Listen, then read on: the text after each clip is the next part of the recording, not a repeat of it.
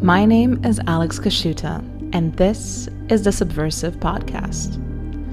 It's an excuse for me to talk to some of the most interesting people on the heterodox to heretic spectrum.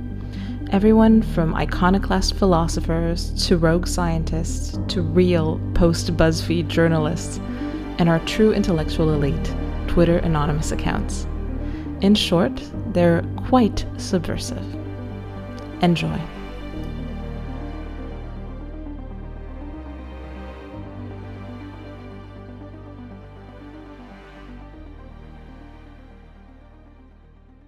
Today, I'm joined by Charles Haywood. Uh, Charles is a successful entrepreneur, um, an ex lawyer, I think, and uh, the maximum leader of the Worthy House, uh, which is a an excellent blog slash magazine where he uh, reviews a variety of books, and I think he also has uh, articles that are not necessarily based on books, but uh, but kind of the, the book review is, is the format that he goes for mostly. Um, and he brings a very interesting uh, perspective to it, which is kind of a, right wing post liberal lens, uh, which um, kind of I've been I've been immersed in recently as well. So thank you for for coming on, Charles. Thank you. I am very pleased to be here. Yeah, it's it's great because I've uh, I've definitely been listening to a lot of your material, and uh, uh, because um, you you write the articles, but then you also record them as a podcast, which is very helpful for people who do things in in life. You know, like yes. Uh, uh, originally, I started writing book reviews simply because it helped me remember the books I had read. I don't have a great memory, and I just started writing book reviews, and I would post them on Amazon and what have you. And then people started reading them. This is 2017 or so. And two years ago, I started doing the podcast version, which is, to me at least, startlingly popular. I guess people prefer to consume a lot of stuff in audio rather than than written stuff because more people do the audio versions. I think probably than than certainly in terms of reading the whole thing. I, I tend to write fairly lengthy pieces in, in, a lot of cases. I think audio makes it easier for people to uh, to consume that in bits and pieces. Yeah, absolutely. I'm I'm definitely a big fan of that. You know, whenever whenever I can get something in audio, I'm I'm just gonna gonna do that because I I like to I don't know be doing stuff as well. Um, but I the one thing that's that kind of stood out for me from from your work is that you're you're probably one of the most meticulous chroniclers of what I call the, the post liberal moment which uh, essentially involves many, many branches, many authors, many people that you know have have something to you know further hat in the ring about post liberalism. Um, I'm curious how you got to this point. What what made you? What was the moment that made you think about liberalism and say, "Hey, whoa, there's something about this that doesn't quite make sense." this is an excellent question and, and not one I think I've actually addressed on the blog. So here we go. This is to, to all the people out there listening, this is a, a first. So I, I, was raised, I would say, mainstream conservative. Uh, there's some with some wrinkles. Uh, I was raised on a steady diet of Hungarian irredentism, which you may find interesting because my mother's Hungarian and uh, I learned all about Transylvania and its true owners, the Hungarians, from an early age. So, uh, so but so aside from that, yeah. I mean, this this was the late '80s or, or uh, mid late '80s when I was coming of age, and conservatism had basically one stream that was mainstream, which is Reaganism, which now, of course, has mutated into zombie Reaganism, as they say. So, uh, but I was indistinguishable from all the other college Republicans in the late 1980s. And then I went to law school, as you mentioned, and I practiced as a mergers and acquisitions lawyer for several years, five years, six years, something like that. And this was in the 90s. And of course, in the 90s, everybody thought that the communism was over, and so the everything was going to be great forever. Um, and I was not particularly politically involved. So really, only in the 2000s did I start to get back into reading extensively and start really getting back into thinking. And, and I'm ashamed to admit it, but but I supported George W. Bush. I, I know that's terrible now. You know, it, George W. Bush, as I like to say, God rot him. I was all excited when he got elected in 2000 and 2004. So uh, so I have I have many sins to atone for. But it's uh, it's um, it, I think even if you read some of my stuff in 2016, I was still I would not say particularly um, post-liberal at that point. I think the I'm sorry about the dog in the background here. You're gonna have to cut this out. no worries. No, no, it's all part of the the pirate radio appeal. So, okay, good. So uh, we have an elderly dog, and she likes to bark and stuff. So um, really, if I think if you sat down and parsed through my readings, it was really around 2018. I would say I really began to turn against the globalism and neoliberalism. Mean, I hesitate to use those terms because a lot of people overuse them and, and they're somewhat opaque um, to a lot of people simply because of the different uses put on them. But really, around 2018, I began to fully realize that uh, many of the elements of our current political moment, our current political culture, were not just bad in the sense of needing some policy changes, but, but were bad in the sense of irredeemable, needing to be wholly removed and reworked. Uh, that doesn't mean that I have a particular ideology. This is not, I'm very careful to stay away from ideology. I don't have a 100% answer to things, but I, everything begins with the re, rebuilding of an entirely new system rather than the modification of the existing system. And that's very strange for someone like me who grew up always thinking that uh, what you need to do is elect some new people and then they're going to change things. Or this, the old kind of republican thing where if we get to more people on the supreme court then we're going to get the things that we want. Eventually we realize that that's a dead end. And i think that's the single biggest split between people like me and people who baby boomers kind of stereotypically who think that a little bit more reaganism is going to make it all better nothing's going to make it all better except a complete reworking of the system. So that puts me in the post-liberal camp. Was it you being in the middle of the system, being a lawyer, getting mugged by reality, or was it from a specific uh, reading that you had uh, an um, epiphany, or both? Also, a good question. Um, as I say on my description on the blog, I'm a class traitor and a regime enemy. So it, uh, honestly, everybody I know is kind of from my background, I really should be. Uh, I was a member of the professional managerial elite. I was a mergers and acquisitions lawyer at a big law firm, and um, I wouldn't say there was one particular epiphany. I think that the uh, I realized eventually that things had to change, and I think part of it is having children. So we have several children, and it's you see you kind of project the future forward and you look around at the clown show, as I like to call it, and you realize that nothing good is going to happen for your children unless things change. And eventually you realize that things aren't changing. And to the extent they're changing, they're changing in the wrong direction. So they're definitely changing. Everything's changing always in the wrong direction. And it, many people have made this point. This is certainly not original to me. But I think having children accelerates the need to do something about that.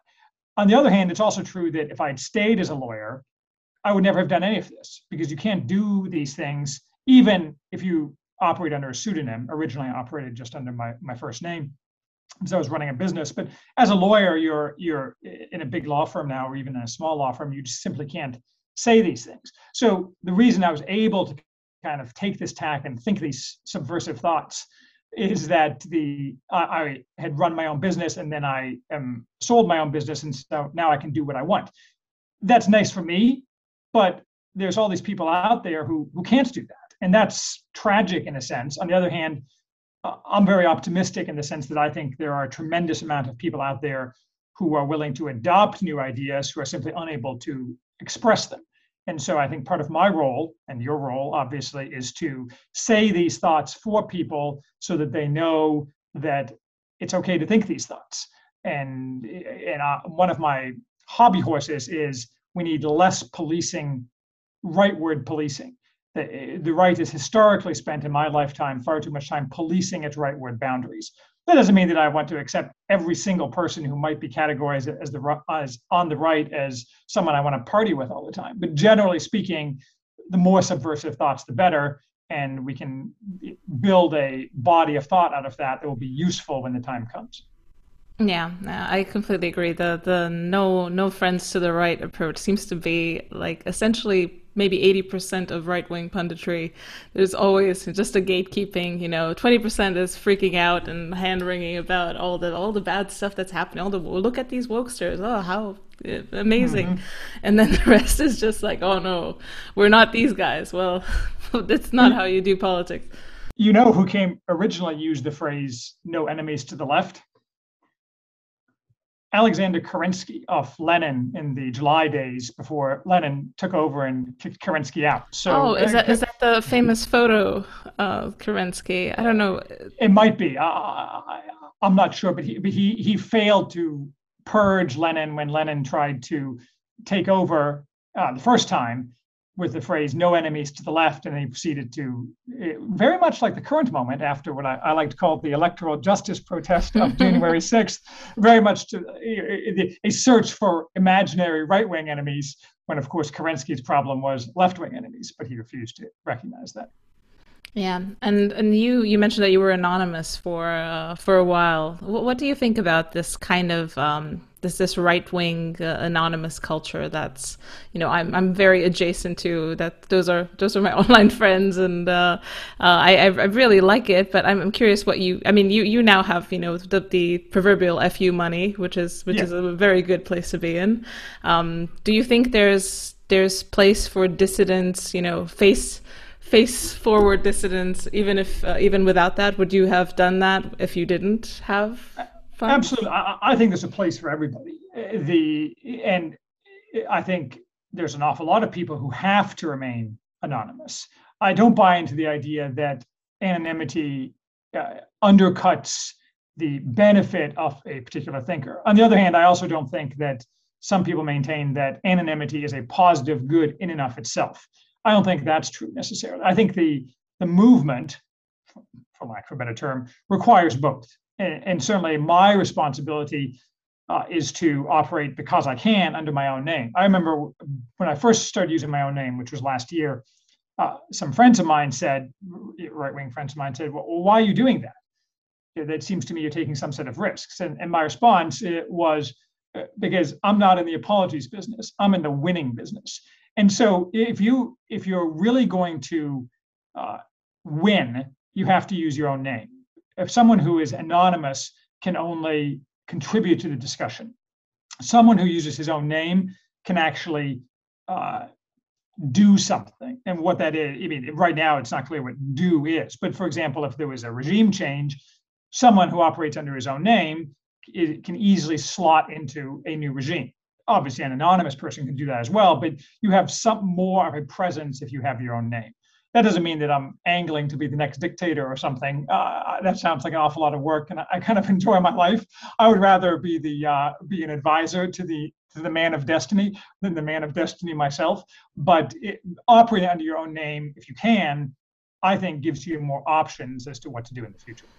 Yeah, there's just also kind of a, a, pipeline that I've noticed building in these kind of fringe circles. Like you have the, the hard anonymous people, you know, the ones that have no voice, no face, you know, seven layers of OPSEC, uh, who can essentially mine the fringes. They they go deep, the theory cells, and they you know excavate weird bits of things that no one can talk about, and then you know they get booted off seven times, and then they come back in different guises, and you know that's kind of like you know the, the miners at the edge of the empire just digging in the in the dark gold, and uh, and then there's kind of layers of anonymity up to the point where where I'm essentially kind of exploring these waters. I'm swimming in them. I'm, you know, looking at the nuggets, getting shocked by some some of the stuff mm-hmm. that I see, but you know, also kind of bringing back the red pills, the black pills, whatever, and kind of in a way, not necessarily laundering them, but you know, pre- presenting them in a way that's palatable to, you know, people who maybe use their at least occasionally use their own names and own faces in, in, in polite society. I, I think the ferment is extremely valuable. And I'm as worried as the next guy about censorship uh, on Twitter and social media and so on. Those things are problematic, but the ferment itself largely manages to route around a lot of those things. So I'm a big fan of the potential for technology. And of course, I see obviously a lot of the potential drawbacks for technology. I'm violently anti transhumanist and, and things like that. But the reality is that as the regime crumbles, which I'm placing my bets that the regime will crumble and, and that soon, um, the ability to communicate in particular in a way that was simply not possible even 10 or 15 years ago uh, is invaluable. And so while it is true that there is censorship, it's also true that this, the same censorship that exists because new technologies create the need and possibility for the regime to censor also allow people to route around that to a large degree in a way that even in the 1980s if you wanted to run a newsletter, you had to Xerox it and send it snail mail. Uh, it just seems insane in retrospect. Now you can communicate even with the censorship with a much larger group of people. Yeah, I think that's that's true. I mean, the the amount of you know Signal chats and and Discord servers and places where I could essentially find probably almost all the people that I'm interested in, and you know, in in, in the world, um, mm-hmm. is is quite significant. Even if you know Twitter or whoever decides to to unperson me tomorrow, uh, and that's good. I mean, Twitter. I think Twitter is really useful in a way, and I you know the, there's this this whole violent backlash that you've seen. You know, the purges, the waves, the it feels like the the kind of the knee jerk reactions of a crumbling regime. Uh, it's it's just ridiculous. It's like it's you know the it doesn't make sense even from a customer service perspective. It's just just essentially purging. You know, like uh, yeah, I don't know. I, it feels like that's that's a good sign. I don't know. Is it a good uh, sign? Uh, uh, I think it is a good sign. My opinion is that, and uh, obviously a lot of people disagree with me on this, but I'm a history guy. My opinion is that the regime is extremely fragile. And I don't think this idea of a technological dystopia where the bad people sit on us for the next 500 years uh, has any validity whatsoever. This is, you know, I was discussing, as you know, with on a podcast with Michael Anton the other day, and this is this is his idea uh, that if conservatives of whatever stripe are even remotely correct, it, the regime is doomed in the relatively near future. Now, it could be that conservatives or right wing people are just completely wrong, and the future is you know a technological hell combination of 1984 and Brave New World forever. But probably not. I'm putting my, I'm putting my money against that. So uh, uh, I think the next major challenge to the regime, external challenge, will almost certainly knock over, in essence, the entire liberal democratic order. We'll see. I could be wrong. I was wrong before once, once or twice. yeah, I mean, this sounds uh, kind of dystopian and hopeful at the same time, obviously, because we're a, a, bit in this, we're in the same camp. But uh, it, it, does kind of sound um, a bit, you know, scary because this is kind of why people don't want to dig too deep into the post-liberal idea because it is just so far from the known waters and it's just so exotic and weird and all the alternatives sound so scary and they're all they all harken back to things that have weird connotations like you know the medieval connotations mm-hmm. that you know I like medieval. My favorite period of history, not pure, not favorite in the sense that I necessarily want to live there, though in many ways I think that is would be much better than people think. But my favorite in terms of interest in reading about is medieval history. And most people have no conception of what me- medieval life was really like. I actually have a uh, book review of a classic book, Life in a Medieval City, by a husband and wife couple called Geese or Gies. I think I, I did this a couple of years ago. But life in a medieval city was actually pretty good. Medieval Western European medieval society was basically nothing like you see it in the movies, and it wasn't like Braveheart. And you, you have all these myths surrounding it. So I think that's mostly a question of we've been propagandized into thinking by, in essence, by the Enlightenment and by various Enlightenment thinkers uh, into thinking two things, but the past was dreadful, and that progress in the sense of technological or scientific progress is connected in some way to the Enlightenment, to the idea of emancipation being the prime political goal of human life. Both those things are completely false. The past was actually pretty good, and you could in in my imagining, a future society that throws overboard essentially all elements of the Enlightenment and uh, maintains the good parts of the modern world, what I like to call the high Middle Ages with rockets. So, you know, that's what we need. And so I think that's feasible. But we've been propagandized into thinking that the bad things of modernity, which our enemies think are the good things of modernity, go along with and are necessarily partnered with what I think are the good things of modernity. I think those things can be split and will be split, whether we like it or not. So we can be scared or we can not be scared, but it's coming for us regardless and for our children. So sticking our heads in the sand isn't going to be really useful. Yeah. So uh, the Enlightenment wasn't the the moment where they invented reason, was it? No, not at all. So I write on this fairly extensively, but the the idea reason. I, I listened to to your uh, your podcast with Darren Beattie the other day, and uh, unlike Beattie, I know nothing about Heidegger and cannot go on a great length about philosophy, and will not go on a great length about philosophy. Though that was very interesting. So, but in short, reason obviously has nothing whatsoever to do with the Enlightenment having begun in the West, you know, 2,500 years before. And my bigger focus, rather than reason, since I don't really do philosophy because I regard myself as unqualified, it, the scientific approach to reason and the subset of reason that relates to the development of scientific technology antedated the or predated um, predated I can't even get my vocabulary right, predated the Enlightenment by a couple hundred years. And it was a function of Western Europe, largely mediated by the church. So the exact opposite of what children are taught in, in schools today, much of which is the result of Enlightenment propagandists combined with uh, anti-Catholic propagandists, which has is not exactly the same thing, but has a heavy overlap. So none of these things are necessary. We can throw the Enlightenment out entirely, forget it ever happened, and live happily ever after, or at least as happily as human beings can ever live. Yeah, yeah. I mean, that's uh, that's that's one of those you know hard, very hard to swallow pills for the uh, you know the the, the rationalist uh, ne- neoliberal, yeah, whatever you want to call it. You know, the, the the person of the you know the smart person of today. It's it's it's a it's a hard, it's not a hardly digestible idea, but yeah wasn't it you who I think it was uh, one of your podcasts just the other day where you were saying how uh, the new atheists being a new atheist is low status now, um, and so it, it, it, if the new atheists become low status, we just need to extend that uh, that principle to everybody who believes in enlightenment and make them all low status and have the uh, have the uh, people people who believe in a uh, different future be the high status people. I, I, status matters, right? And one of my one of my uh, overriding principles, which I probably say too much, is how terrible our current ruling class is. You just get, but every society has a ruling class. We just get rid of the existing ruling class and have a new set of high status people who produce a different society. It sounds simple, but it's always devils in the details.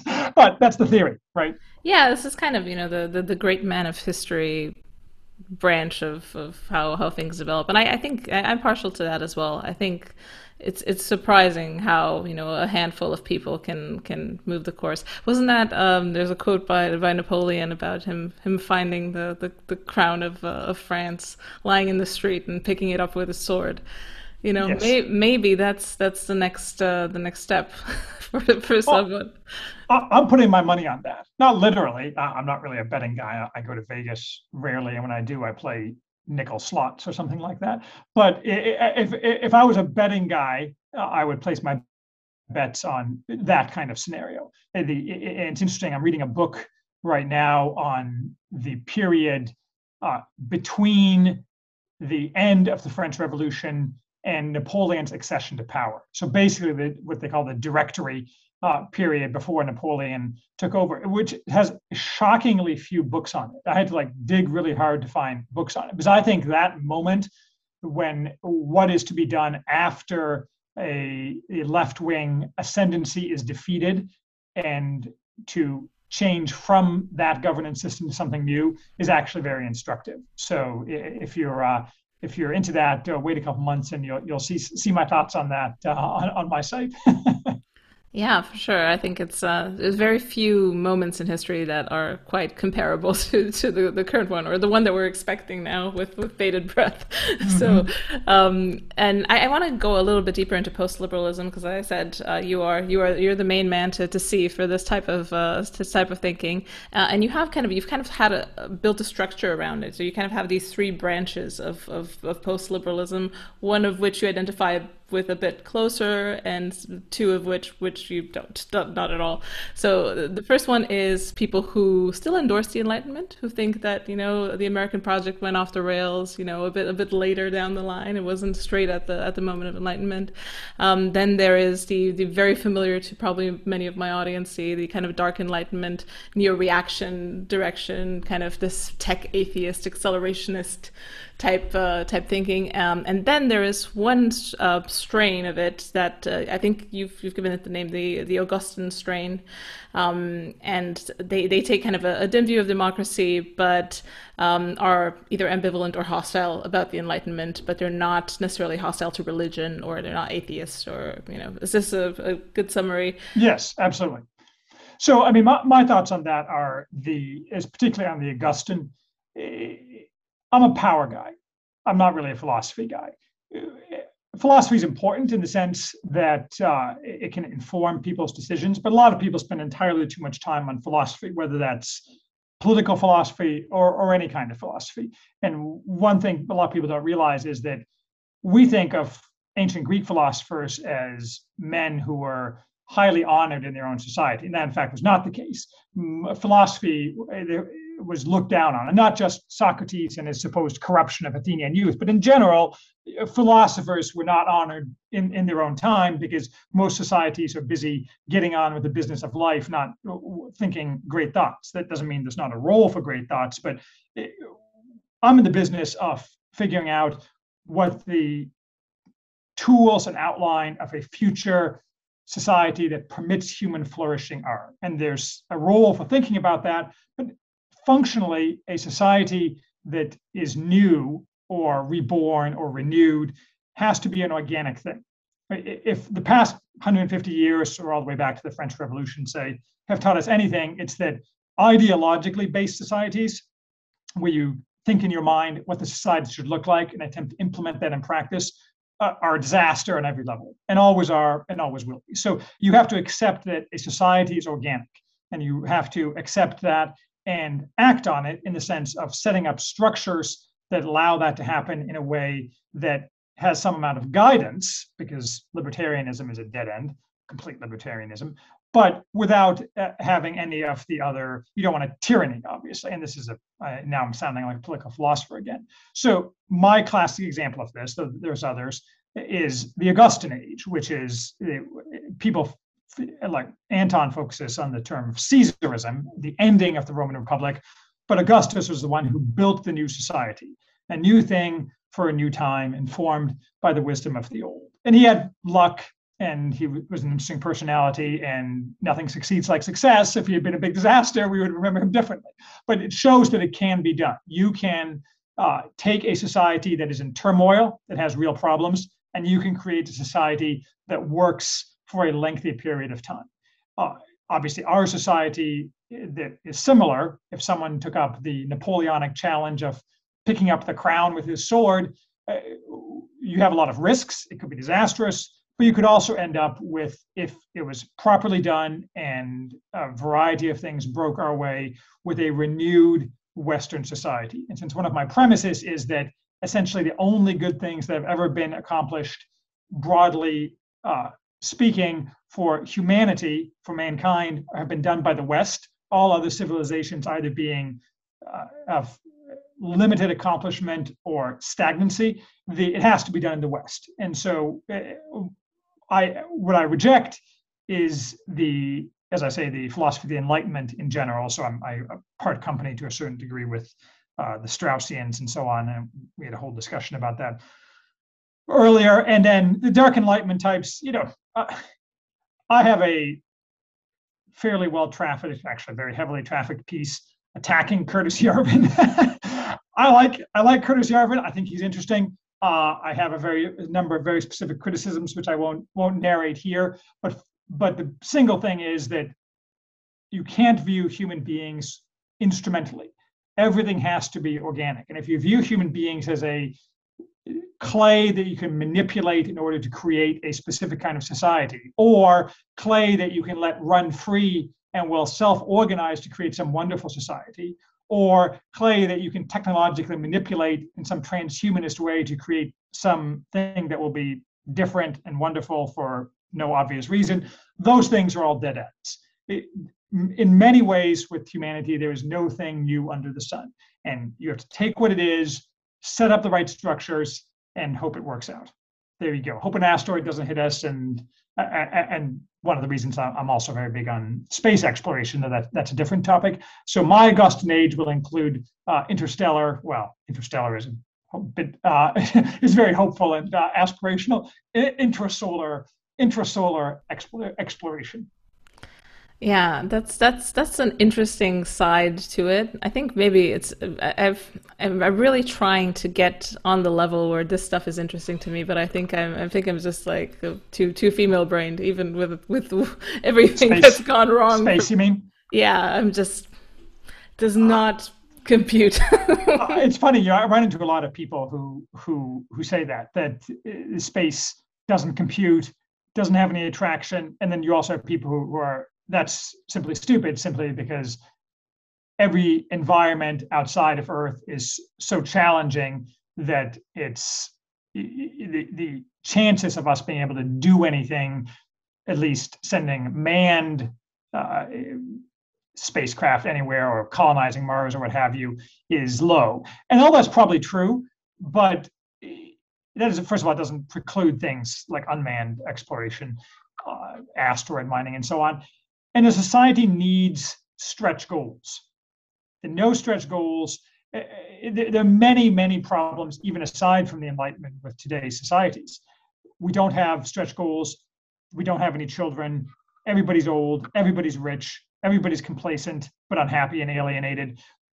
I don't really have great solutions for those things, but I do think that giving society a stretch goal, namely space exploration, space, the conquest of space, is likely, given historical analogs, to yield very rich dividends for the society. And failing to have a stretch goal leads to complacency and stagnation. Mm, isn't that a little bit trying to, to mold the, the putty of humanity? You know, if you if you impose the stretch goal of uh, of society. No, because you only have a percentage of the people who act towards the stretch goal. The rest of the people benefit from it either materially in the sense of they get uh, the, the fruits of whatever the people who are doing the exploration uh, do, or they benefit from it psychically. They see that as a society they're bound together by this common achievement. Right now, we have no common. I mean, seriously, if you think about it, in the West at least, there's no commonality. There's no uh, sense. You see, for example, with the the COVID, these in America at least, you see these signs. We're all in this together, which of course is the exact opposite of the truth. We're not at all all in this together for any number of reasons. But there's nothing that we're all in together nowadays. We're all in this together in the sense that we in America we, we live in this country, but you have very little commonality and you have no coherent vision of the good or of what the society should accomplish. Without that, the society is going to fail. So it doesn't have to be the conquest of space. I mean, I don't know, it could be digging to the core of the earth, like that movie 20 years ago. What was that called? The Core, where they send the ship to the, the middle of the earth. Uh, you know, it could be something like that. But uh, but you have to have some common goal. Yeah, yeah. I think I think there's the the challenge of the the common part of it. I think is is kind of you know lays heavy on me as well. Because you know it's the the idea that you know you you have to get people excited about it. I talk to you know tech bros and people obsessed with aliens and space and i still am not excited about space. So i'm like i don't know. I, I get i get easily excited but how, how to communicate the, the the the vision of the future? Well I, I think sadly that's a second order problem because we have to get through the existing set of problems and defenestrate our current ruling class. Well, that's exciting. right. So de- that'll be exciting for us all and probably far more exciting than, than we really want. That, what that defenestration looks like, uh, I, I, don't know. Um, um, my kind of current thinking tends to revolve around our best case scenario is a split of the country. Um, but we'll see. Again, it, it's very fragile and as with so many of these things, nothing can be predicted in advance. But once we're through that, what Toynbee would have called the time of troubles, uh, which is inevitable in every civilization. We'll see where it goes from there. Yeah, but the country is arguably already already splitting um, with essentially, you know, mass migrations of different types of people from one corner to the other. You know, poor, poor Boise, poor Salt Lake City, poor I don't know, Phoenix, um, Austin. Austin. Um, Austin's gone already. That's we scratched that. It, it is splitting, but the central government and ruling class is not giving up any of its power. Quite the contrary. So it doesn't matter if a bunch of people sort themselves into blocks so that you have more red states and more blue states because the ruling class dominates all through its hold on various levers of power. And so the breaking of that hold is the thing that's necessary. And by breaking, uh, I don't think that that it makes any sense for people to go out and try to break that hold. Uh, rebellion is typically a complete waste of time, and it's definitely a waste of time now. So I don't think people should go out and, and, and rebel. But eventually, in the nature of things, the hold on these levers of power is going to crumble, and then back, again back to Napoleon and picking up the crown. Someone will pick up that crown. Yeah, yeah. The you think kind of the the avenue is going to be kind of the emperor's new clothes, just a critical mass of people realizing that you know it's a it's a sham. So no no need for January 6th redos and yes. and, and, feeding no, the beast. Well, I, was a big fan of January 6th, and I think it was an excellent event. But I, I don't think it's an excellent event in the sense of uh, useful for accomplishing its end goals. It's useful for demonstrating the will of the people and that the people can, in fact, act together.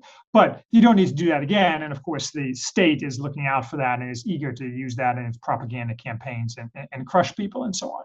So, it, the, as with anything, these things will become evident almost certainly from some kind of external shock. Uh, again, if I was a betting man, uh, I would bet on economic collapse. Uh, this is, of course, uh, hardly something that's original that the government's printing so much money and uh, so much of the economy is completely fake that it seems inevitable that eventually there'll be a comeuppance and you can bear a comeuppance when your society is strong and resilient but you cannot bear a comeuppance when it's not and so you look at historical examples like the 1923 german hyperinflation which is different in many ways obviously but that was very tough on Germany, but you know, the Germans of the 1920s are have a lot more resiliency than the Americans of the 2020s.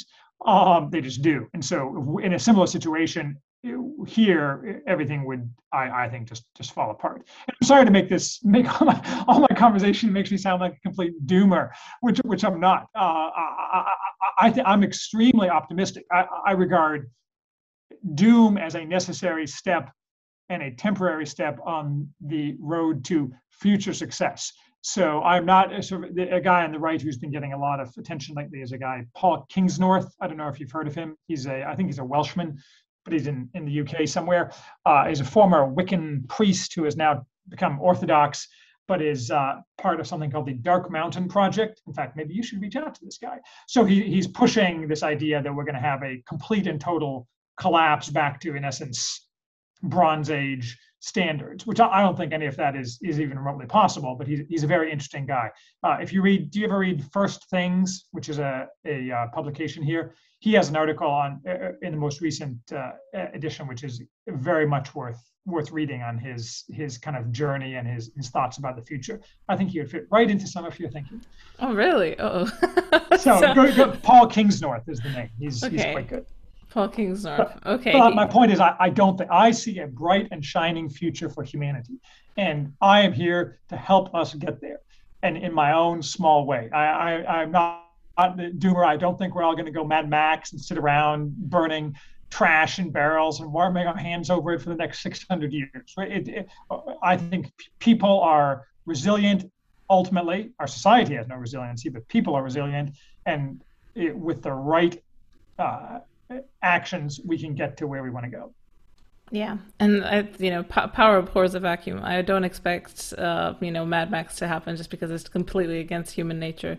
You know, one one person will will show up to with his sword to find the crown somewhere in the in the foothills yeah. of. But people people just won't abide anarchy. I mean, they'll always organize on, on a local level. So I mean, I've, I, like everybody, dystopian movies are are fun.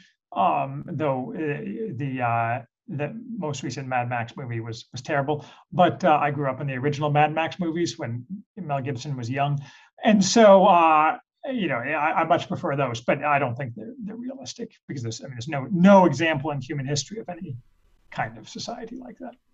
Yeah. So I I, I want to go back to the the, the post liberal moment. I know you've you've been chatting about these people. We chat to some of these people. I want to just ask you, okay, what like for example, Michael Anton. He's probably one of the the more you know convincing and, and out there, uh, relatively post liberal. Eh, eh, he's kind of straddling the line a little bit. Like mm-hmm. what what does he get wrong? You know, what what what would be your main bone to pick with him?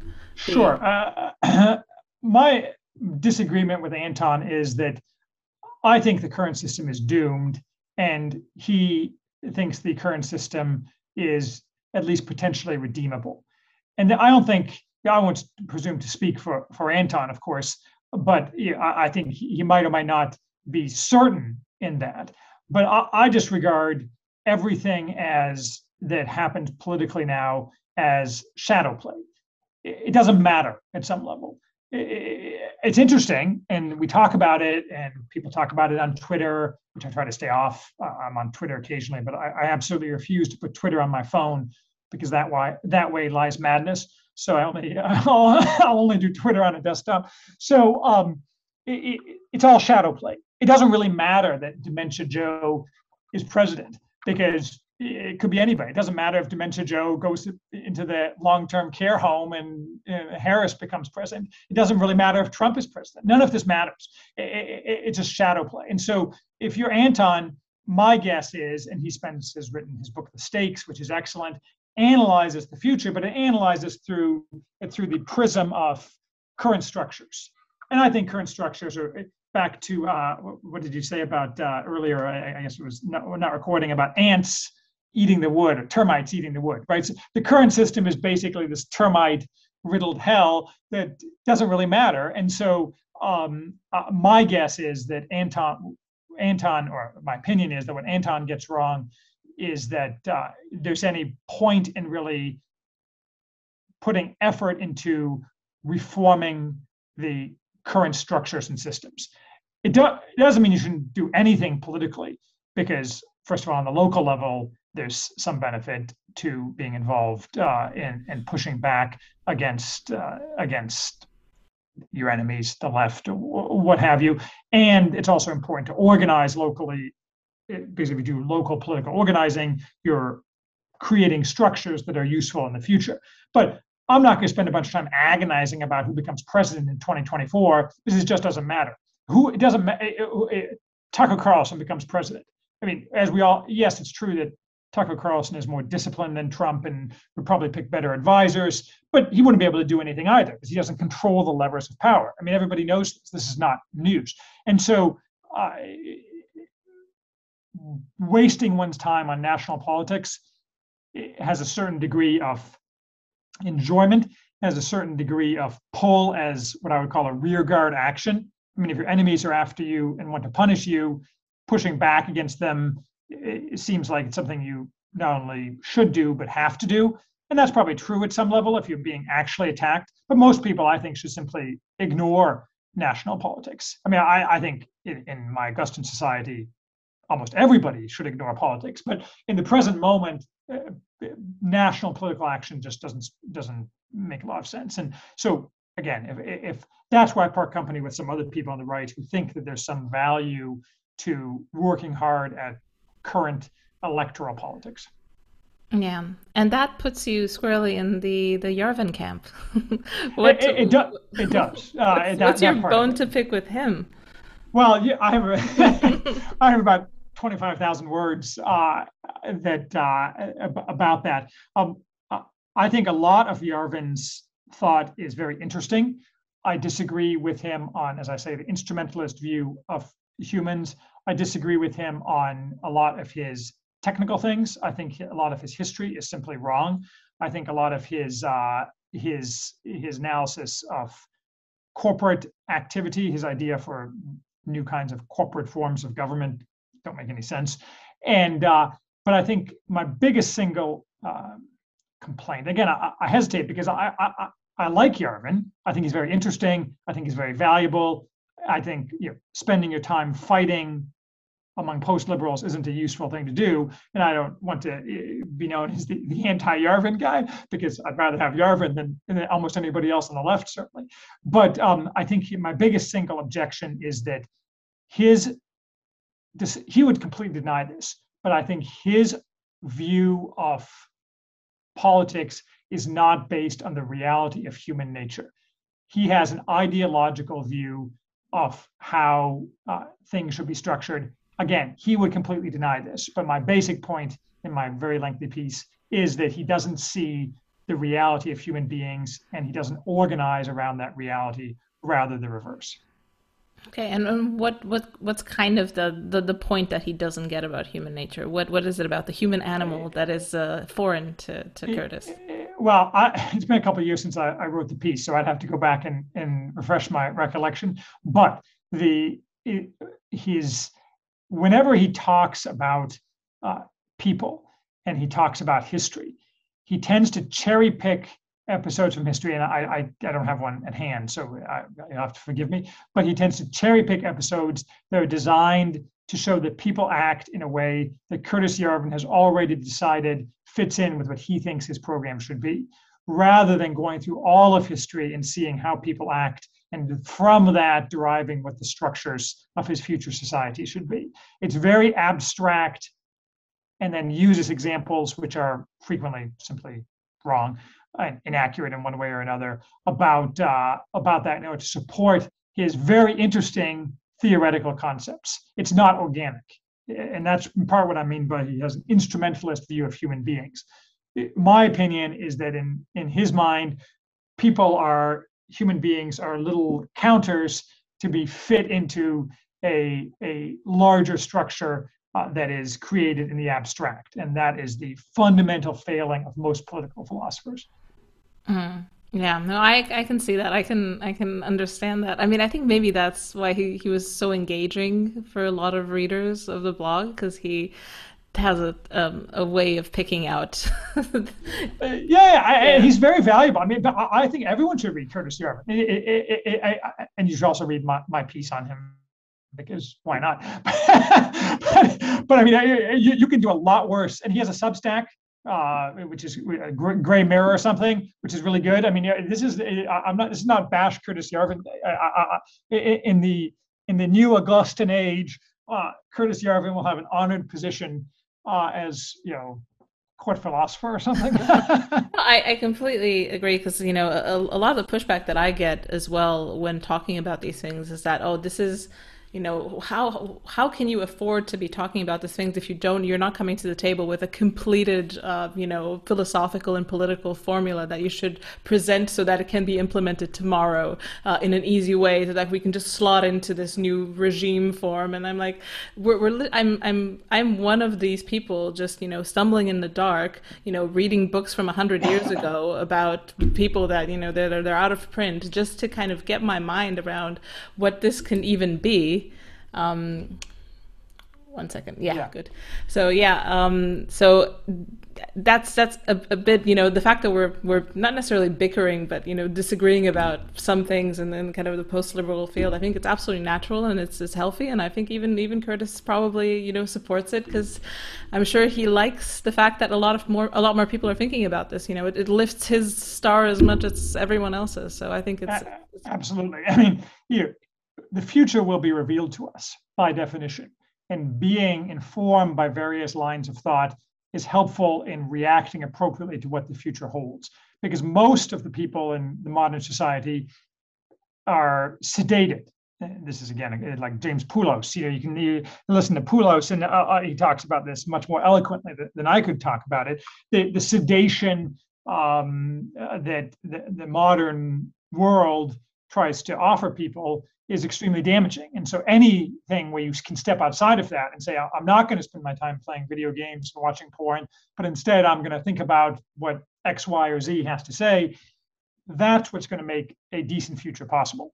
People breaking out of their shells. I mean, I, I, I try to stay away from the the matrix analogies, but it is very matrixy, right? You break out break out of that unreality into a, into a new reality, and what you need is people who will, will help who wherever people are along that stage. I mean, I used to be a, a zombie Reaganite. I'm not a zombie Reaganite anymore.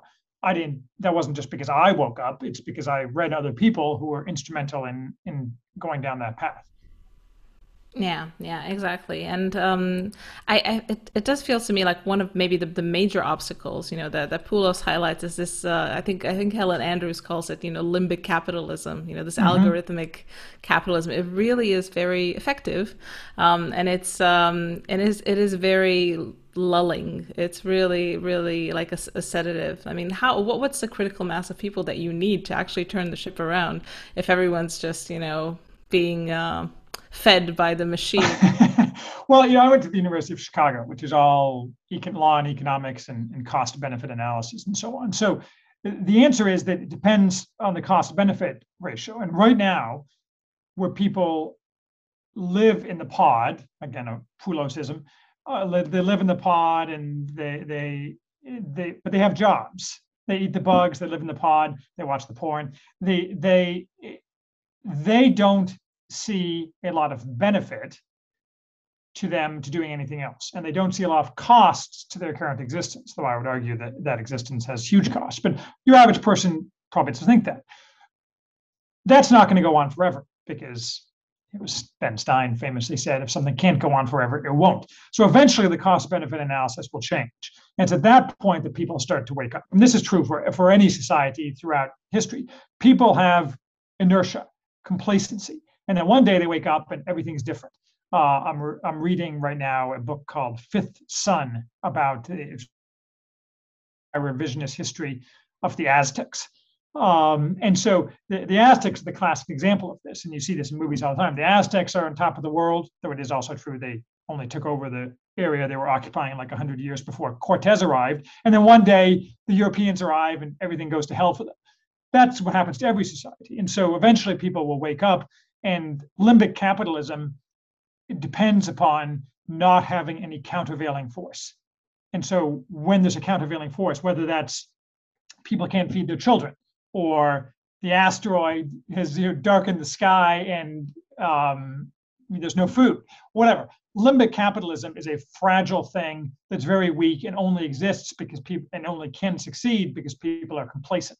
As soon as people face challenges, as society, society faces challenges, these things are going to disappear. And Poulos, I think, is probably a bit more of a believer in strong AI and the algorithm. Uh, I think the algorithm, strong AI is completely insane, will never happen. The algorithm is, I, the example I always use is YouTube subtitles. That is, here we are in 20, what is this year? 2021, thank you. And, uh, and YouTube still can't generate, sub auto generate subtitles and videos that are anything but you know, look like linear B, the Minoan script. You know, and, and so I mean, it, it, we, we hear all the time about how, and Elon Musk, who, who I really like, uh, is um, tells us how AI is going to eat our lunch. AI is never going to happen. You can't even do like algorithms. And so limbic capitalism exists in the sense that it, it, algorithms can feed us things on social media and so on, uh, but it's never going to get any better. And as our society decays, due to you know, excessive amounts of lack of focus on excellence and rather giving things to people on the basis of their identitarian characteristics will accomplish less and less. Will asymptotically approach approach accomplishing nothing, or maybe negative, maybe asymptotic, and we'll just cross the axis and we'll, we'll, we'll affirmatively destroy social capital and social accomplishment and scientific accomplishment. So um, I'm not worried about limbic capitalism keeping us all sedated forever because the challenges will arrive and then the party's on. I'm just i'm just waiting for the party to start. Okay that's that's uh interestingly a mix of, of, of doomers and optimism, which I think we've uh, we've come to expect of you. Um, yeah, I, I, think I think you're you're right about that. I think you know the, Tyler Cowen always has this. You know, he's kind of the, the court philosopher at the moment. Uh, you know, the idea that there's going to just going to be these farms of people who are hooked up to you know stimulation machines, and you know that's where we put the people who were to be honest, not going to be very productive in the new in the new symbol manipulation economy that we're building. And you know, do you have these these high high class people, you know, actually making making the robots that feed us all. Um, I don't know what to think about that because that's like like you said, you know, that involves the idea that it's going to be you know linear. You know, everything's going to continue on a linear path, and if we go down the road that we're already on, then yeah, probably, I guess, you know, people are you know two things. I hate Tyler Cohen, not personally. I've never met him, but I, I just think his everything he says is terrible. And so I have a couple of reviews, just you know, viciously slicing up some of his books. So, uh, and that's one of the ideas I, object to. This idea that, that the robots are going to put us in the pods and we're going to be happy. But he, he exemplifies, and I think you're exactly right. The my favorite quote, which I probably overuse, and perhaps you've heard, one of my favorite quotes that uh, George Orwell wrote of James Burnham, uh, who wrote The Managerial Revolution, which is that Burnham's error is in always predicting the continuation of the thing that is happening. So you, you see this error everywhere. I mean, that was 1947. Yeah, but in this case, Burnham that. was right. oh, oh, well, Burnham was right about about a large part of the managerial revolution. That's true, but I don't think that he would look at what we see around and say that he's up predicted a linear line uh, to that. He would he would be proud of his prediction about the managerial class. But the continuation of the thing that is happening, I think, is an error that that a huge number of people fall into. And so I solve that by my combination of doomerism and optimism. I do not predict the continuation of the thing that is happening, though I am somewhat uh, I'm not overly bold in making predictions about what precisely the future will hold. I merely think it will be different and can be better. Yeah, well, oh, because you you also advocate for the idea that you know a new elite will rise, and I think like there there is kind of a spawning new elite that is already kind of throwing off the chains of limbic capitalism, and it's you know you can see this in like you know everyone's fasting in Silicon Valley. You know, they're all doing Spartan races. They're torturing themselves in, in ways that, you know, monks on the mountain of Athos are, you know, doing occasionally.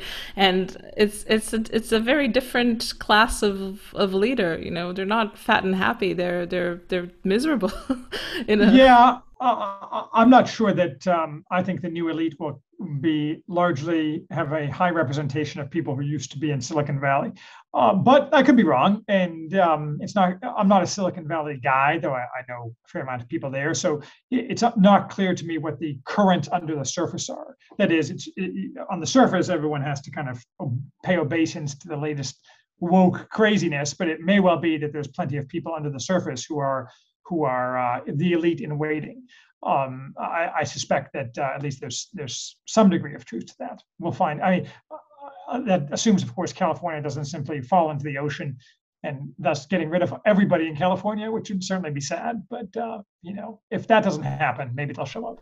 I think Silicon Valley is quite distributed. You know, it's more of a of a state of mind. It's more of a tribe of people all around the world. Like we we have a big contingent of Silicon Valley in London. You know, they're they're everywhere, um, and it, it is interesting because you know being in the in the space you know you you hear about people getting you know funding from X and doing that and I think there's quite a, contingent of people doing things under the radar that's uh, quite hopeful and uh, not just funding people but like really you know supporting people in, in, in many ways and there's a whole movement I mean Peter Thiel's the, the face of it you know as as much as he can be mm-hmm. even though we never see him but at least we know of him uh, but I think there's there's quite a lot of people you know it, it it's gotten to the point where it's already starting to eat into into their existence, uh, and they're you know people being attacked for absolutely random you know you know cultural revolution reasons you know that they whatever representation of trans people in their I don't know committee or something.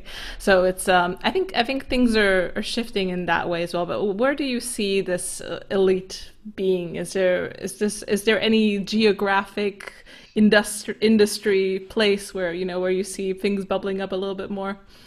Well, I'm in Indiana, which is not the hotbed of anything, and so Indiana is is smack dab more or less in the, in the middle of the country, and the closest relevant city is is Chicago. I live near Indianapolis, which is accurately called Indiana No Place.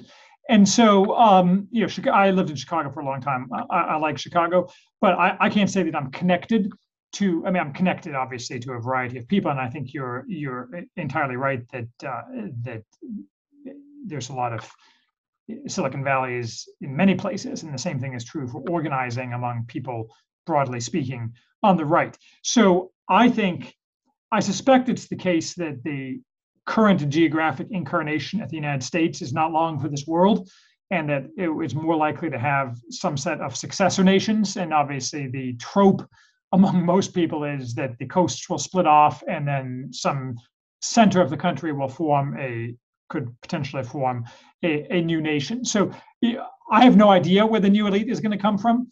I think in a large part that depends upon how we get from here to there if we get from here to there because an asteroid hit us and killed 90% of the people, well, that's going to be a lot different than if we get from here to there through some other uh, kind of set of troubles. So I think in the nature of things, it's kind of like you were saying about anarchy. People won't abide anarchy. People will, in any kind of society where there's opportunity, uh, where they are allowed to, an elite will naturally form. And hopefully that's an elite based upon what those people can bring to that society rather than a purely extractive elite. History obviously has many examples of a purely extractive elite. We tend to focus, or at least I tend to focus, on societies with successful and worthwhile elites. But there's many examples, counterexamples to that as well. So you can't be too optimistic about the future. But I, I think it will it will be, be made manifest to us as it happens, and it's just a question of being prepared for that. Uh, the criticism that that is obvious here, eh, which I might as well address, is that it, it's easy to say, well, it's all going to become clear. It's all going to become clear. The, the criticism is that you're just refusing to take a position, but you can't really predict the future. I, have, I just have a high degree of confidence the future uh, will coalesce in a way that is uh, likely to be much better than the future path we're on now. Mm.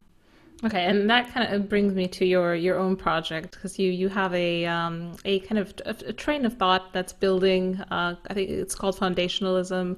It's your own um, kind of post liberal offshoot, and I'm curious what what are kind of the, the, the main principles? Why why is this different from from what other people think? Right. So uh, uh, I, am trying to compete with Curtis Yarvin on setting forth programs, I guess. So foundationalism is, uh, and I have, and we'll probably shortly publish here the what I like to call the Foundationalist Manifesto, which makes it sound like a Communist Manifesto, which which it's not, obviously. But it, it, uh, what I'm trying to do is outline a set of principles that around which people can coalesce in order to build a successful society. And the idea is that this isn't restorationism. I, am a big believer in that, and you see this a lot on the right, less on the post liberal side, but it even exists there. Uh, you see people who are nostalgics. You see that your retrotopia, John Michael Greer. We're going to go back and we're going to have Michael Lind talks about this too. We're going to have retro culture and we're going to take go back to the past. I mean, I, I just can't abide that because it's it's totally unrealistic. And fundamentally, what the principles of foundationalism are supposed to do is embody a realistic view of humanity, human nature, and history, and set forth a bunch of principles that several, 12 to be precise, uh, principles that people can agree on and use to find other people who agree with them and act in concert to form a renewed society. So unlike the Communist Manifesto, which makes a bunch of claims about how, how things specifically need to be different and we need to remake and create a new type of man, we're not going to create a new type of man. We're going to take what agree upon principles which are uh, reality based, but which are antithetical in almost all cases to the current zeitgeist, to the Enlightenment zeitgeist, to the zeitgeist of modernity, we can agree that much of modernity is just terrible and needs we need to have a new society based upon certain uh, founding principles. So foundationalism is designed to create a foundation for a new society. Though, in fairness, I, I did not come up with the name myself. I actually uh, sent put out a call call for names on my on my site, and and and someone came up with that, who I will not name because he probably doesn't want to be doxxed. But uh, so uh, um, but I, there is a specific person. So if foundationalism is ever like a, uh, a, uh, a multi generational success, I'm sure that guy will want to be named and get a statue of himself for, for, for, for naming, naming the naming the program. So um, my goal is the purpose of this isn't that I'm going to be the foundationalist king. That has a certain limited attraction, um, but the uh, that the this will provide a pattern for people to uh, work on forming a new and better society. Mm-hmm.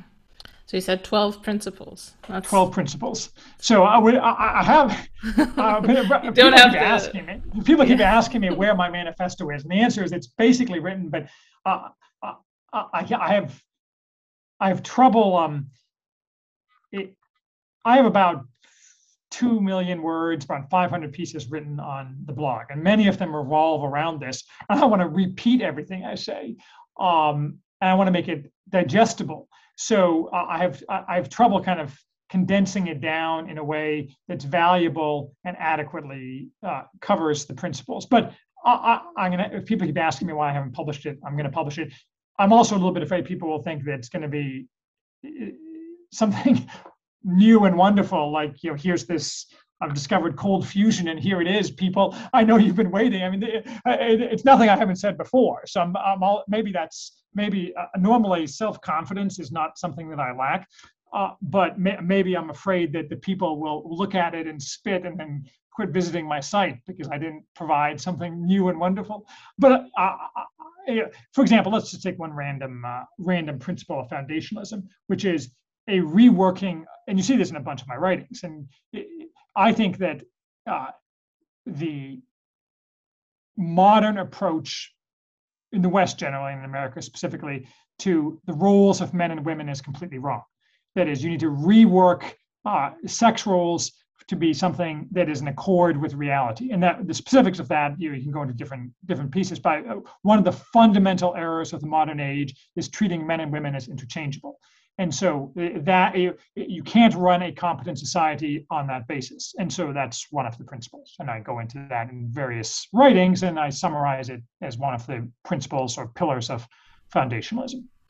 Yeah, so I think the the kind of the the innovation here is, at least to me, the idea that you're going to take a stand on questions of this matter, because the the the, the current ideal about relationships between men and women is that it's all in flux and it's all you know it's all progressing towards more freer, ever more freer, ever more harmonized relationships. You know, and we're going to get to the truth through the marketplace of ideas, and we're going to have this positive friction where we all decide what's good and bad, and um, and it's it's absolutely horrendous. like the result is is is not out what's what's right. So are these are these 12 principles essentially just places where you're going to take a stand and say, okay, this is what we believe. You know, people. Yes, I think that's that's a great. I mean, I had not thought of it in those terms, but that's a great way uh, uh, of putting it.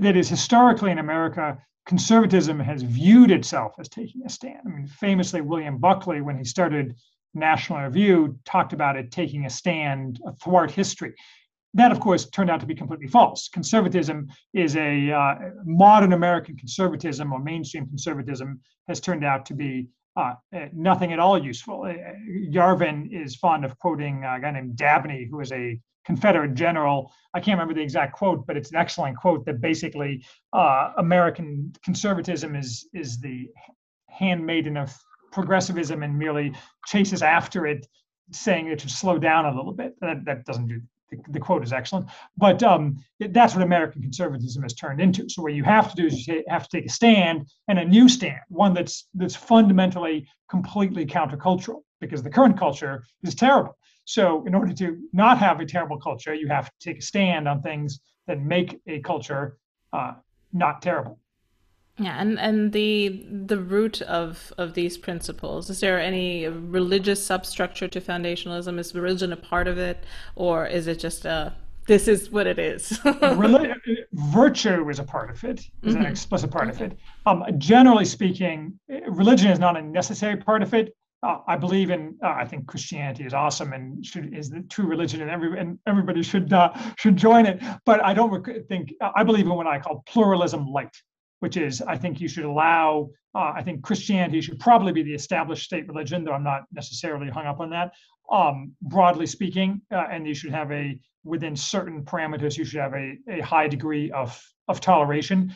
Um, I would, you know, execute the Satanists kind of thing. Maybe not execute, send them to an offshore island. Uh, but so I, I, I don't I don't believe in total freedom of religion, for example. A society that does not have commonality of virtue is doomed, and much of that virtue historically comes from religion. Even if if people to some people or a significant number of people don't actually believe the religion. Adherence to the to the uh, public adherence to a religion is something that is useful for virtue. And i don't mean to adopt the instrumentalist view of religion at all that, uh, that some people adopt but a, a society needs common things and a dominant religion is almost certainly one of those. But most definitely a dominant set of agreed upon virtues is one of those yeah, there's just actually a, another strain of kind of post-liberal thinking in, in integralism. I'm curious what, what your feeling about that about that direction is. Too well, uh, I I reviewed uh, what was the guy's name? Um, uh, the book about Louis the Ninth, uh, uh, Louis the, King Louis the Ninth of France, um, before Church and State. That was the name of the book, which is basically a book about integralism. And it was very interesting from a historical matter. But I'm not Roman Catholic. Uh, I was originally Roman Catholic. I'm, I'm Orthodox now, and um, I, I think that integralism is a interesting theory, but doesn't work in practice, and no one's buying what those people are selling. And so, and I, I, have a very dim view of Adrian Vermeule, for example, aside from the fact he blocked me on Twitter for no apparent reason. Apparently, he blocks everybody on Twitter. So, well, I, don't really care. It's just, it's just interesting to me because I'm not like super famous or anything. So, I guess I, I rate being blocked by Adrian Vermeule. But, um, you know, Vermeule is, is the biggest public proponent of integralism, and he's a clown. And you can tell that by the fact that he never does anything that would get him in trouble with his masters, like going out on Harvard Yard and protesting against abortion. And so he, he talks about integralism, but basically integralism is shadow play because nobody's buying what those people are selling. And in case they haven't checked, the current pope isn't even buying what they're selling. So you'd have to have an entirely new Catholic Church in order to uh, to have integralism. If you if you think of integralism as broader uh, more broadly viewed, not just Roman Catholicism, but rather having the church govern the state. That also tends to work out poorly. I'm more in favor of Caesaropapism, where there is a close relationship between the government and uh, the, and religious uh, leaders, and they act in concert. But I think in a state, the secular authority needs to be the the ultimate authority over secular matters, and therefore integralism isn't likely to work in any in any meaningful way. Yeah, it's uh, it does it does seem to me like uh, kind of the the the it, it is pretty pretty fringe, you know. I mean, I am just thinking, you know, I'm I'm I'm I'm Catholic. I'm not very Catholic. I'm not that Catholic for sure, but uh, I'm, you know, kind of from a from almost like you know a functional perspective. I'd you know I'd be like, yeah, it, it, I would probably adhere to an integral state rather than have whatever is coming on down the pipeline. But it is like like you said it's yeah it's not it's not mainstream. It doesn't seem to be having any even even in catholic circles any big traction. I shouldn't rule it out entirely because as i say you can't predict the future. So you could imagine for example a massive worldwide or western religious awakening where everyone suddenly is in fact buying what they're selling. And Can they really they that? demand they demand no not really i can't. But they, you could theoretically imagine the people demanding an integralist state with Adrian, you know, tubby little Adrian Vermeule as their uh, as their as their new maximum leader. There's so much for this Haywood guy. He's he's a terrible maximum leader. Let's have Adrian Vermeule. I I don't think that's very likely. yeah, I'm I'm I'm not sure. I'm not sure what's coming. But like you said, you know, the, the future is is unpredictable. Um, you you also mentioned the uh, you know trans transhumanism you know that you're not uh, you're not uh, interested in transhumanism or you think it's absolutely nuts uh, you know is, isn't the singularity upon us? You know how um, how should we navigate the the fear of uh, of, of that the singularity is a silly fiction. The singularity is never going to happen. Nothing approaching the singularity is ever going to happen. Strong AI is a crock. Autonomous cars are not coming. Um, you know, none of this stuff is going to happen. Th- these things are all just fantasies, and uh, and they're fantasies in part because people don't want to face reality, and part because people get money out of them. It's partially it's a grift. Uh, I've been I've been paying attention for 30 years to this stuff, and Ray Kurzweil 20 years ago was telling me how all all of us by 2008 we're going to upload our brains. And so I mean, all this stuff is silly. And I was thinking the other day about you probably don't remember this, but it, the entire American presidential campaign in 2004 was run around how bad Republicans were preventing stem cell research from curing everything that ailed us. And eh, stem cells, of course, have done nothing at all in the past 20 years. And maybe they will, maybe they won't have some therapeutic value down the road. But I realized actually just the other day, I was sitting around thinking for some reason that why in 2004 that happened. It's because the baby boomers, the worst generation in human history, were right at that moment reaching the point where everything was starting to break. And they wanted to be sold this fantasy that they could live forever through this new magical thing called stem cells. And then if that failed, then they could upload their brains because Ray Kurzweil told them that. And yeah, eh, no, eh, there's no evidence any of these things are, are going anywhere. I mean, I, I sure I could be wrong, but eh, these things are all fantasies. It's like, it's like talking about how uh, I have a gnome who lives under the stairs who you know cleans my toenails. I mean, I can say that, but it's not true. I don't have a gnome who lives under the stairs. I clean my own toenails, and it, it just doesn't make any sense to say anything else. And so, uh, the I really get, as you can tell, worked up about people who predict the singularity because it's just it's just an insane idea with no evidence whatsoever in support of it. And it's a way for people to avoid having to deal with the reality of the society we have, the reality of human nature, and that we all need to muddle through this together rather than hoping we're all going to be uploaded into some you know awesome pan consciousness. Not that I'm worked up or anything. yeah, it's um. I feel like it, it, does appeal to a certain type of, you know, uh, tech person, like very high uh, in you know un- uncoupling, and someone who can actually imagine themselves as you know like a homunculus driving a, a skin suit, um, and yeah it just it to me to me that's kind of where I drifted. That that's kind of my inflection point with with post liberalism. You know, when I realized like you know that the conception of the individual in in you know just the, the rational individual is completely has absolutely no bearing with with reality. The idea that you're just you know there behind your eyes making decisions, being smart about things. Uh, you're not one. You're not the one making decisions. Two, you're not being very smart about things. and so you know anything from the weather to like uh, you know stubbing your your toe is going to completely alter your relationship to rationality. So, um, yeah, that's kind of also where my departure point is from transhumanism. I'm like, yeah, this whatever this storm of of you know feelings and hormones is that's you know happening and manifesting right now. It's not uploadable. It's not even comprehensible, and we're not going to get it well, however much we try to to codify it or whatever and even yes. if we will upload it. It's not going to be me. It's going to be exactly. I mean, this is this is like the famous argument in in Star Trek. If you're transported, is it really you?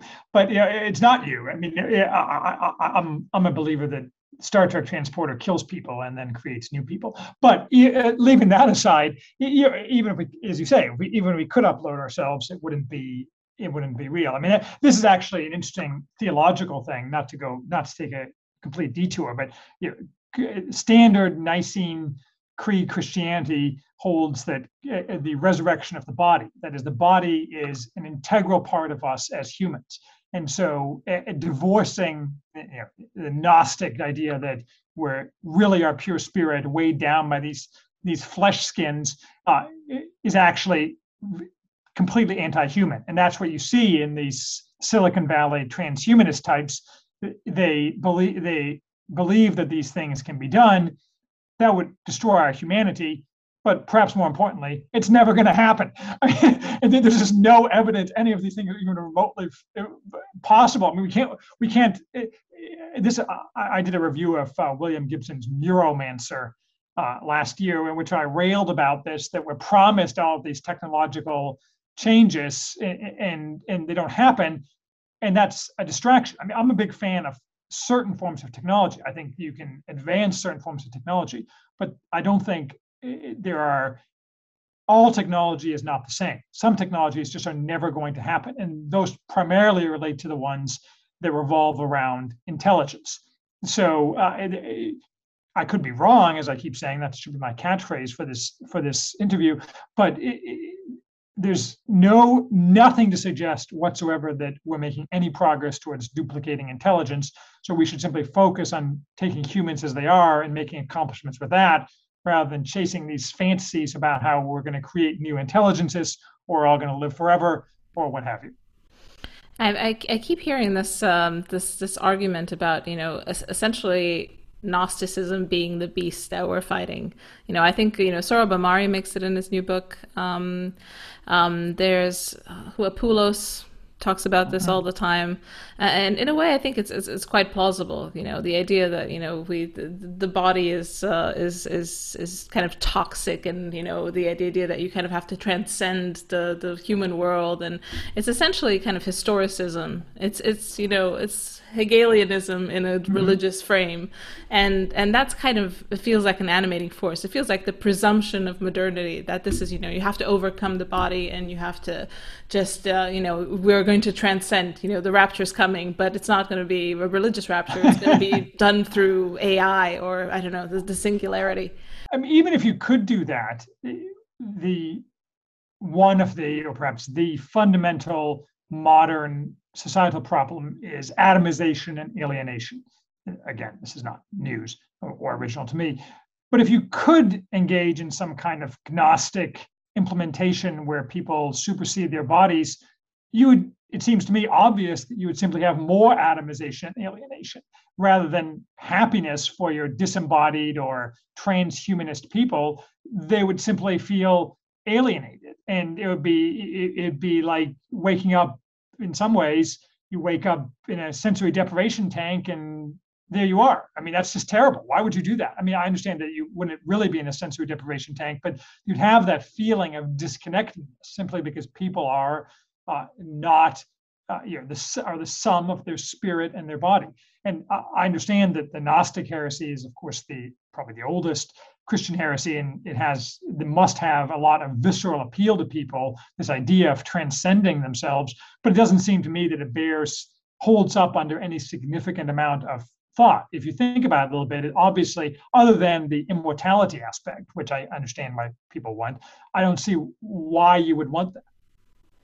Yeah, um, I think it's, it appeals to a, a, certain type of person who's already kind of maybe alienated, you know, kind of introverted, maybe more more techie type of person who can kind of imagine themselves a bit, you know, like a brain in a vat, uh, and who sees maybe who sees absolution, you know, from the alienation of this world into, you know, the world of hyperstimulus, the world of video games, essentially, because that's what people imagine, you know, the upload yeah. is going to be this this yeah. perfectly immersive video game where you know women give you attention, where well, that's uh, that's a lot of it. I mean, you're you, you, you're not a loser anymore, right? In the video game.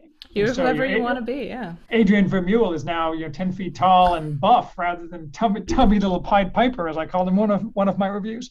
And okay, so um, I, I, will not stand for this infighting. I think Adrian's scheduled to come on the podcast. Just saying. Oh, I'm sorry, you can cut that part out.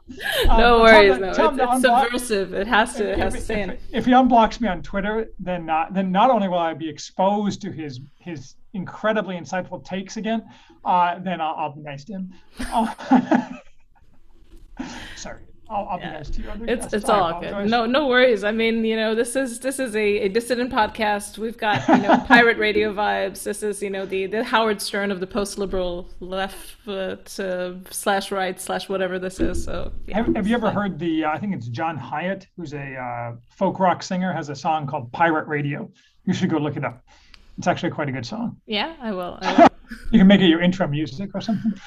Oh, nice. um, yeah, I mean, I think this is this has kind of covered the main areas I wanted to ask you. I also wanted to ask you about accelerationism, but that kind of falls pretty much into the yeah. neo-reaction thing and also the transhumanism thing. So we've kind of shot that, that out of the air. But then that leads me to, um, yeah, no, I want to ask you about The Demon in Democracy because that is the book that you talk about the most. You essentially talk about it almost every time you talk about Constantly, anything. Yeah.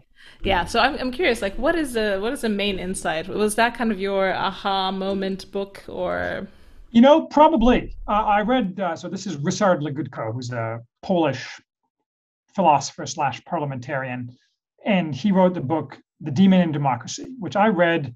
I was on a cruise ship, maybe early 2017 in the in the Caribbean. Uh, the family was on a, on a cruise ship, and I, I, took that book along for some reason. And as I said in my review of it, this is the book that explains it all to you. And so uh it, it's a, actually an excellent point. If you're going to start somewhere, I would start there. And uh, it's a short book.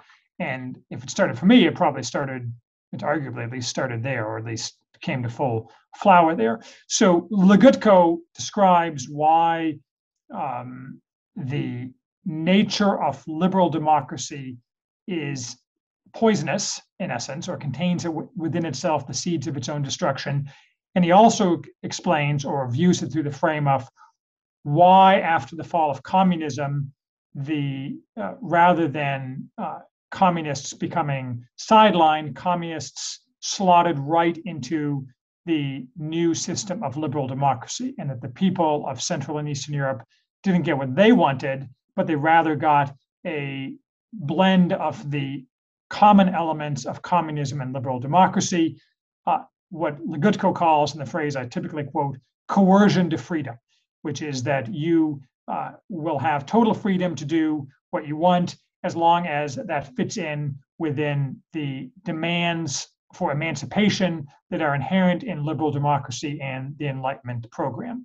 Uh, he doesn't use this phrase, but you, it's also emblem, emblematized.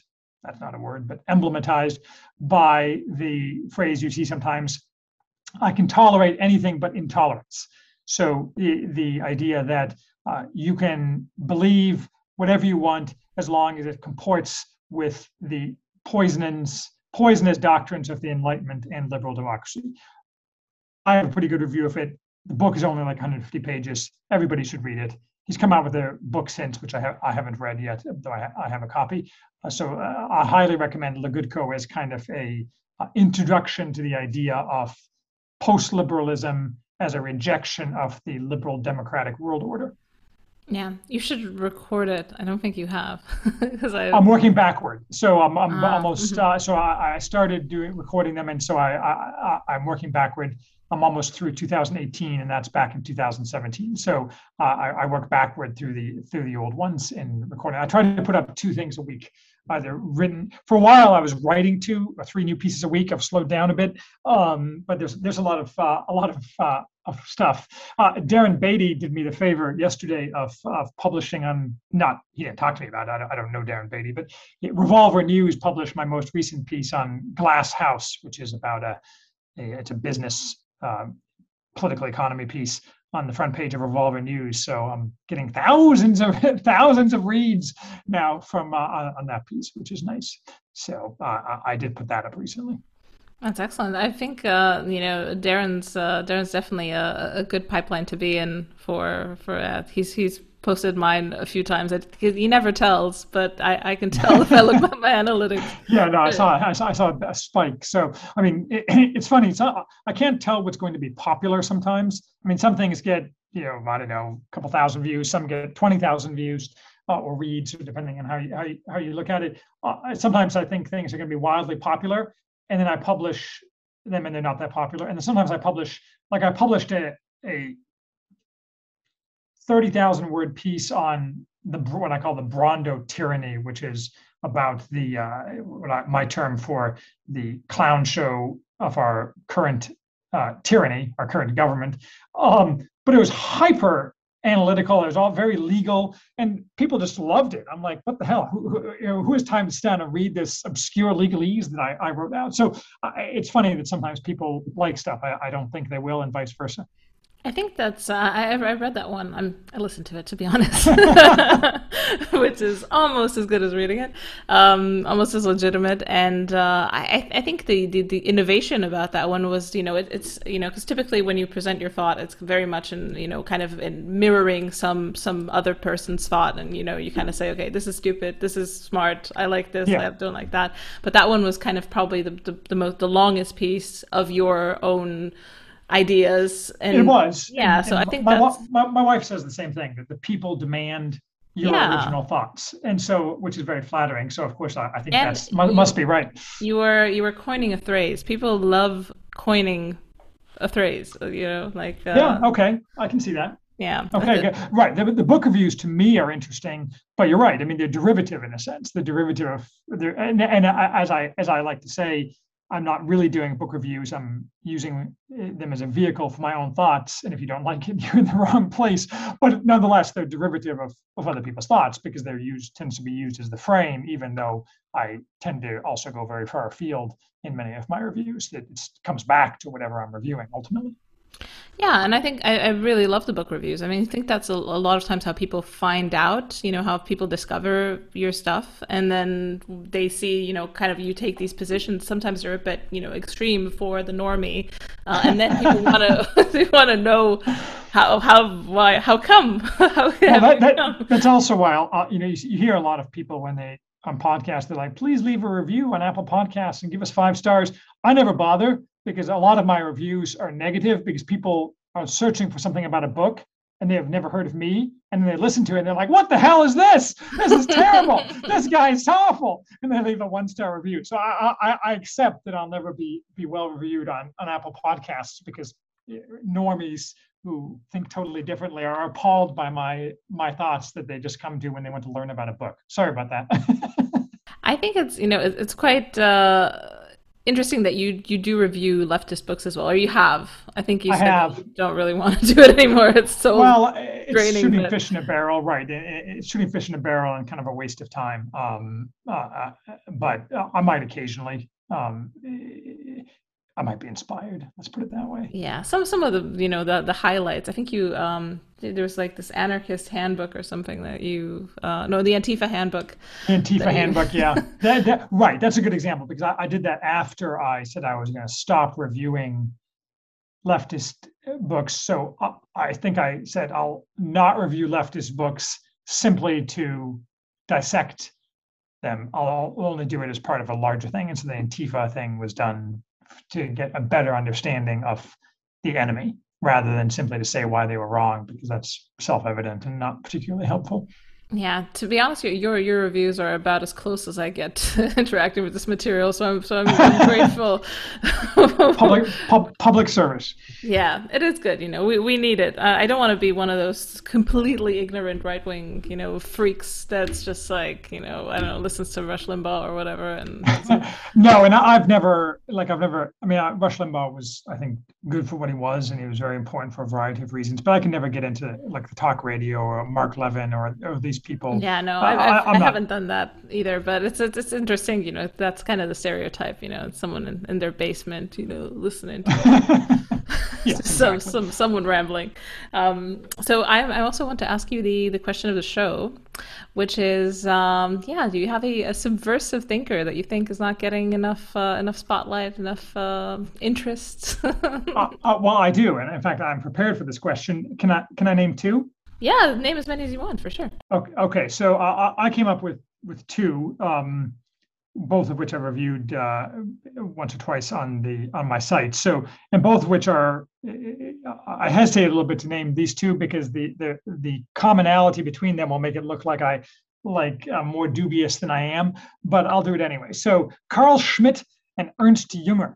So, uh, so and these aren't uh, that obscure. So, I noticed, for example, uh, Ahmari in his podcast with you uh, named Juan Donoso Cortés as uh, as his person. Now, Cortés is more uh, is more obscure than than either of these guys. But so, I think Carl Schmitt is extremely valuable because he is the kind of modern theorist of power and the enemy both things uh, which are of great interest to me. So uh, I, for example, can recommend uh, uh, a couple. I haven't read by any means all of Schmitt's stuff. I would actually recommend people try a book by a guy named Gopal Balakrishnan, who wrote a book summarizing a lot of Schmitt's thought a couple couple years ago called The Enemy, the writings of or the thought of Carl Schmitt, which which does a good job of talking about it. But I think Schmitt has a great deal to say about uh, our current moment, as uh, particularly the friend-enemy distinction, the importance of uh, viewing enemies not ideologically but politically, is something that the left fails to do, which causes no end of, uh, of catastrophic problems historically. And he, he has just a lot of interesting things to say that uh, will bear fruit, I think, in the uh, upcoming upcoming times. Um, he talks a lot of one of Schmitt's concepts is the katechon, which is a concept from uh, Second Thessalonians about the uh, the force that restrains the Antichrist, which is not we're not talking a spiritual force here, but it says a lot about what our future will look like uh, as uh, pressure builds up within the system. So I think that kind of stuff is very worth worth reading. And I, actually think he's very difficult to read. I mean, I, I don't read him. I don't have enough German to. I have hardly any German anymore. Um, so I, it's all in, in English translation. Um, his books are expensive, hard to get, difficult to read. So it, it's a real commitment. Junger is less of a commitment. Um, everyone thinks of Junger as a as kind of coterminous with Schmitt, and yes, they're both Germans from the 20th century involved in the conservative revolution during Weimar, uh, and they have a certain commonality in that they're both opposed to liberal democracy, but they're very different. Everyone thinks of Junger as normally for his book, The Storm of Steel, which is about his experience in World War One, which is interesting, but I think not particularly relevant. Uh, I would, I read two books of his, which I have reviews of, which are actually probably the reviews I'm proudest of or happiest with. Uh, the Forest Passage and Eumeswil, which are one is a book of philosophy about uh, what he calls the anarch, which is frequently but wrongly taken to be a libertarian conception of how one should live. And Eumeswil is a decades later book written as dystopian science fiction. So you wouldn't think those two things cover the same same uh, ground, but they do, and they relate to how a person should live in difficult times, and in particular, uh, how we should live under the tyranny of liberal democracy. They are not, as they are commonly read, uh, books about Nazism or more traditional tyrannies, but rather about the, the, more applicable tyrannies of the modern world, which is why I think they're so valuable. Junger wrote many other things. I, have read some of them, not others. They're all very interesting, but that's what I would recommend for the specific answer to the question. I would read Schmitt uh, and I would read those two books of Ernst Junger. Yeah, I think I think people are, are starting to, to be a bit more interested in Schmitt because there's this the, the meme about the friend enemy distinction that's just making its rounds across the. Uh, yeah, and it's it's and I, it's it's a much longer topic, and I'm not really qualified to to go into in all details, but it, it is very much worth uh, worth looking at. Yeah, um, I'm, I'm curious. Um, one more question kind of cropped up in the in the idea that you know, uh, you know, we're we're looking for the the post liberal not solution, but we're kind of exploring the post-liberal space. Um, Michael Millerman was on the podcast recently, and he's kind of a, a scholar of Dugin. Dugin's obviously a, a mm-hmm. guy who's like loaded with a lot of connotations. No one likes him; he's a weirdo. but he... that's what they say about me too. What the hell? well, you have something in common. Uh, he is working on something called, you know, the, the fourth political theory. I, am curious if have you have you looked into this? Have you have you explored the the, the Duginist space at all? I, I have not, and uh, I, I've thought that I should do that, but I have a lot of other things I think I should do, and I never get around to it. And as you say, he has a reputation as it's, being yeah, odd. It, it is. So he is odd, but to be honest, I think you know, I think Millerman makes a, an interesting case. He has a few podcasts about what is contained in the fourth political theory. He's probably the best scholar on Dugin, and he's putting out a course on Dugin now uh, as well. Okay. If you if you if you want an intermediary to to, no, I, I will parse him, I, I think I've listened to really interesting. I've not listened to that podcast. I've listened to most of the podcasts, but but I've not listened to that one. So now I will go and do that. oh yeah, no, no, no I haven't published it yet because to be honest, oh, I'm, okay. I'm, I'm like no, no, no. It's it's gonna it's gonna come out, and uh, he he has his own podcast, Millerman Talks. So yeah, if you're if okay. you're curious before it that, it's it's really good. Um, yeah, I'm just I'm building up uh, episodes right now because I'm you know I'm gonna have a baby any minute now. Well, so. which is awesome. I, I, strongly encourage everyone to have lots of children. So um, you know we, we need we need more children, boy or girl. Boy, it's gonna be boy. Boy, I think a, a, a leader of men. that, that, maybe he'll be the man of destiny. It'll be, it'll be he'll pick up the crown of France with his sword, or the crown of something with his sword. Crown of yeah, Western Transylvania. maybe we'll see. yeah, well, we're going back to city states, guys. It's coming. maybe. Well, you know, I, I know you've mentioned the, the Saxon uh, towns on your on your podcast before with the, and I've seen some of those too, obviously in the. Uh, yeah, they're very impressive uh, fortifications, just right for a small city state. So yeah, yeah, we we definitely have them. I mean, they're probably the most impressive thing because you know we've we've had some you know Mongol infestations and things like that. So well, the Saxons are all gone now, aren't they? Didn't they all move back to Germany? Most for the most them. part. Yeah. yeah, yeah. Just there's some tensions, you know. So no reason to stay behind. You know, they they had their, you know, they they sat here for what about like three four hundred years. Enough. Yeah, got nicer. Yeah, I mean that's you know, change is inevitable, and I, I, I, you see that, and not not to go off on a, a tangent, but the the, the demographic change is inevitable and a lot of people it's sad the saxons are gone but you you understand why that is and that uh, my biggest concern is that everyone's going to be gone if people don't start having children. So and i saw the other day the new york times came out with an article and i'm pounding this drum for a while but the new york times came out with an article about how which gives it official uh, mainstream imprimatur that uh, that the population collapse is our real problem not the not population growth yeah, yeah, it's it's definitely a, a big thing. I've I've thought about it. I'm you know being kind of in the context of you know thinking about every day if I want to or not. Um, yeah, it's it's it's a, a looming issue, and there's so many things that could be at the root of it or maybe probably are at the same time. Yeah, yeah so yeah it's it's it's a it's another topic for another very long yes. long conversation. Um, but thank you so much charles. This was this was lovely to to get My to chat pleasure. to you thank you. um, and thank you for all you're doing. I mean this is this is very very useful work and i i'm keen to to see you on more of the anton podcast on more of the revolver news. You get get around there and uh, yeah spread the spread the gospel. I'll, I'll do my best. Um, I, I likewise for you. I find your your podcast to be extremely illuminating, and uh, I enjoy the wide variety of guests. And uh, there there will uh, have actually recorded another Anton podcast, so there will be another one of those uh, those coming up next month some sometime. So um, spicy takes all around. Perfect. Well, that's that's what we come to expect. and um, where can people find your your work, your links, your uh, things? Uh, the best place is theworthyhouse.com, theworthyhouse.com. I, I encourage people to sign up for email notifications. I do not accept money or ask you for money or have ads. So uh, I merely think people should sign up to get uh, notifications um, so that they can uh, know when I, I do uh, do writings. I also am on Twitter and YouTube and so on, but you can never tell when those things will disappear. So I encourage people to to go to the main site from where you can get written versions and audio versions and what have you. Exactly. Yeah. So I, I recommend that people do that as well. It's a it's a very worthwhile place to to, to spend a few a few lots of hours. Perfect. Well, thanks again for coming on. Thank you very much. Nice to talk to you. If you like what you're hearing, want to see where I take it, and maybe want early access to episodes, bonus episodes, access to the AMA, or you just want to support the cause of dissident speech or my work in general, head to my Patreon at patreon.com slash aksubversive. Your donations are what keeps the lights on and makes the show possible, so thank you.